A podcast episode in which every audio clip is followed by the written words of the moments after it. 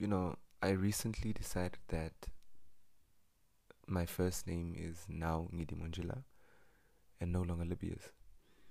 Ngidi Monjila with a lowercase n at the beginning and a full stop after the A. Nghidimondjila. And to make it clear, Nghidimondjila is not my Oshiwambo name. It's just my name. It's my first name. Um, there's no easier name.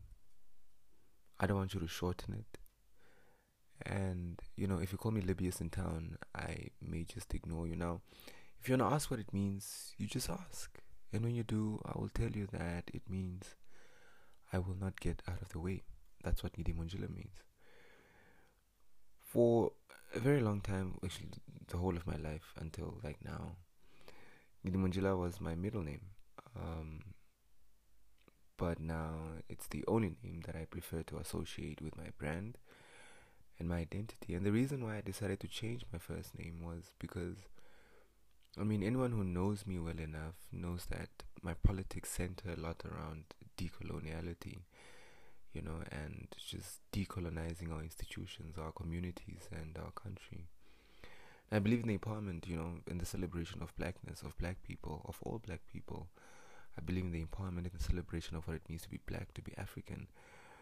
But late last year, I realized that it was a little silly of me to want everything around me to be decolonized when my identity was still colonial. And I know this sounds like a stretch, and maybe it is, but I truly, genuinely, and deeply believe, well, now at least, that the name Lebbeus, which is allegedly a Greek name, is colonial. And if that name Lebbeus is colonial and we accept that names form an important part of our identities, then it means that my identity when I use the name Lebbeus is colonial. And my girls and I, we, we don't like that. And that's on per. or whatever people are saying nowadays. But to refocus my seriousness, I, you know, I needed to accept that my politics and my advocacy must start with myself and that's why I changed my first name. And that's also 2021's first lesson from me that you must make your politics and your advocacy start with you. And I know changing your first name is a little drastic, but there are many other things that you can do, small sacrifices you can make to, you know, just internalize your personal journey um, to breaking free. The first one, for example, is, you know, cutting down just cutting down on all that hip hop nonsense that we listen to. Just cut down on listening to misogynistic men, on listening to men whose lyrics are based on the same ideas that maintain rape culture. You must cut down on that. Cut down on that bullshit. In fact, you know, before I cut down on listening to, you know, mainstream hip hop, I started realizing that all this bullshit that I was consuming was starting to direct my thought process and specifically it was you know starting to shape the way that I see women. And now that I've stopped listening to that ugly form of hip hop, sometimes you know when I hear how male rappers speak of women, I get angry. I get angry because the language is dehumanizing. It's objectifying. It's it's like women are just just things, just just props. It's so terrible. And what I realized was that you know, the only reason why I didn't really get angry back then was because, in many ways, my views on women were either not concrete or, and this is the more likely scenario, my views on women, you know, were similar to those which male rappers express in their music. The only difference is that for me, the ideas were probably so internalized that they weren't easily visible they weren't visible to me. They weren't visible in many of my actions, but they were still there, you know, and they were maybe festering, growing larger and more intense, and that's not cool. You see, if you genuinely believe in a certain idea, that belief needs to start with you, and that's that's what I realized, and that's why my name is now Ngidi Monjila. Lebbeus was a pet name um, that made my identity colonial, um, and I could no longer have that because my advocacy needed to start with me. That's point number one. Point number two is breaking free. Now, if you're listening to this episode and you've not heard of Breaking Free, um, you're it's you're embarrassing. That's just it's embarrassing, but it's chilled. Um, I'll introduce her here to you. Um, so you know, Breaking Free is my first book. I wrote the book. It's it's a limited collection of essays, images, and poems which, you know, really just explore racism, xenophobia, sexual violence, and homophobia. But they also, you know, explore where these different themes intersect, um, if they intersect at all. It's a little book, a short, powerful, and hopefully impactful little book.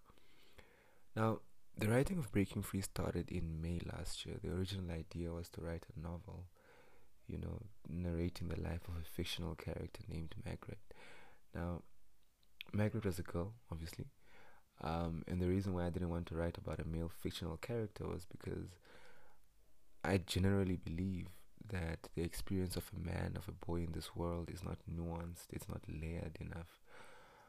Um, and it's not filling enough, you know, to create a story that can explore these themes in the way that I wanted them explored. So, you know, I I knew that I needed to write about a girl, about a woman. So, by about July or June, I had about 300 pages of a messy but, you know, solid character, my Margaret, that was breaking free. But somewhere around that time, I, you know, I, I sat back and I realized that as a guy, my imagination could never allow me to understand, to fully understand the experience of a black woman in this world. It didn't matter how brilliant I was at imagining narratives, there was simply no way I could properly write about how, for example, you know, it feels to be in a classroom where you feel like everyone else is secretly shaming you.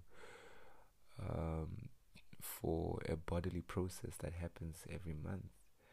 You know, there was no way. So around June, July, I deleted everything and decided that breaking free was never going to happen. But around that time, I read about a book by Roxane Gay. It was her latest book, and it's titled "Not That Bad." It's it's written in the form of you know a collection of essays on rape culture, and it's absolutely brilliant. So when I heard about the book, I started writing again. This time, um, writing essays, you know, poems and stuff. Um, but also this time, the writing was very very slow. I think I was also just you know just partially over it, but I wrote nonetheless. I kept writing, and after a while, I had you know I had something so I sent it to about three people who were very dear to me. And one of them gifted that very book by Roxane Gay in return. And so I kept writing, I kept deleting, but I kept writing and writing. And then eventually I redesigned the original cover and then I kept writing. And on the 15th of January, I self published Breaking Free. So, lesson number two um, really is just don't stop if you want to write, actually, whatever you want to do, if you want to do it, don't stop. Just keep going. For writing, this is especially important. Don't stop. Even if, you know, on one day you just write three sentences, it's enough. Just write those three sentences down. And then, you know, when you have more ideas, you add to them. But you need to write, you need to keep going. Just keep going. And the lesson, you know, it really reminds me of Shut It All Down, and I know um, we're going back to the streets soon uh, because men are still raping women, men are still raping children, and men are still being men, and the government is still being, well, the government. So we're going back. But when we go back, we all have to collectively agree to keep going, to not stop, to maybe run a bit when the police tear gas us, but to come back the following day, to regroup on that same day, to just keep going. It's an important lesson to share. I mean, I, you know, recently contemplated death. In fact, I more than contemplated it. I planned it, and you know, I had started what would have been the diary entry that I leave behind, but I, I didn't do it. The reason why I didn't do it was not because I got better or because I felt less alone. You know, I the only reason why I didn't do it was because I decided to give myself another chance so that I'm able to continue my work and my advocacy. And I know maybe the relationship between my work and myself is a bit toxic. But part of the need to keep going is, you know, also saying that just, you know, keep going. Just give yourself another chance. Maybe it works out. Maybe it doesn't. But just keep going, you know? Just keep going. Anyway, before I get super emotional, I want to just announce that this will be the last episode of Lebbeus Speaks. Um, I'm working on changing the name of my podcast to be, you know, reflective of my new personal identity, which is now Ngidi with a lowercase n and a full stop a, and a full stop after the a. Um, so you know, there's no next time. Um, Lebbeus Speaks was fine while it la- was fun while it lasted. But my name is Nghidimondjila now, and here's to breaking free.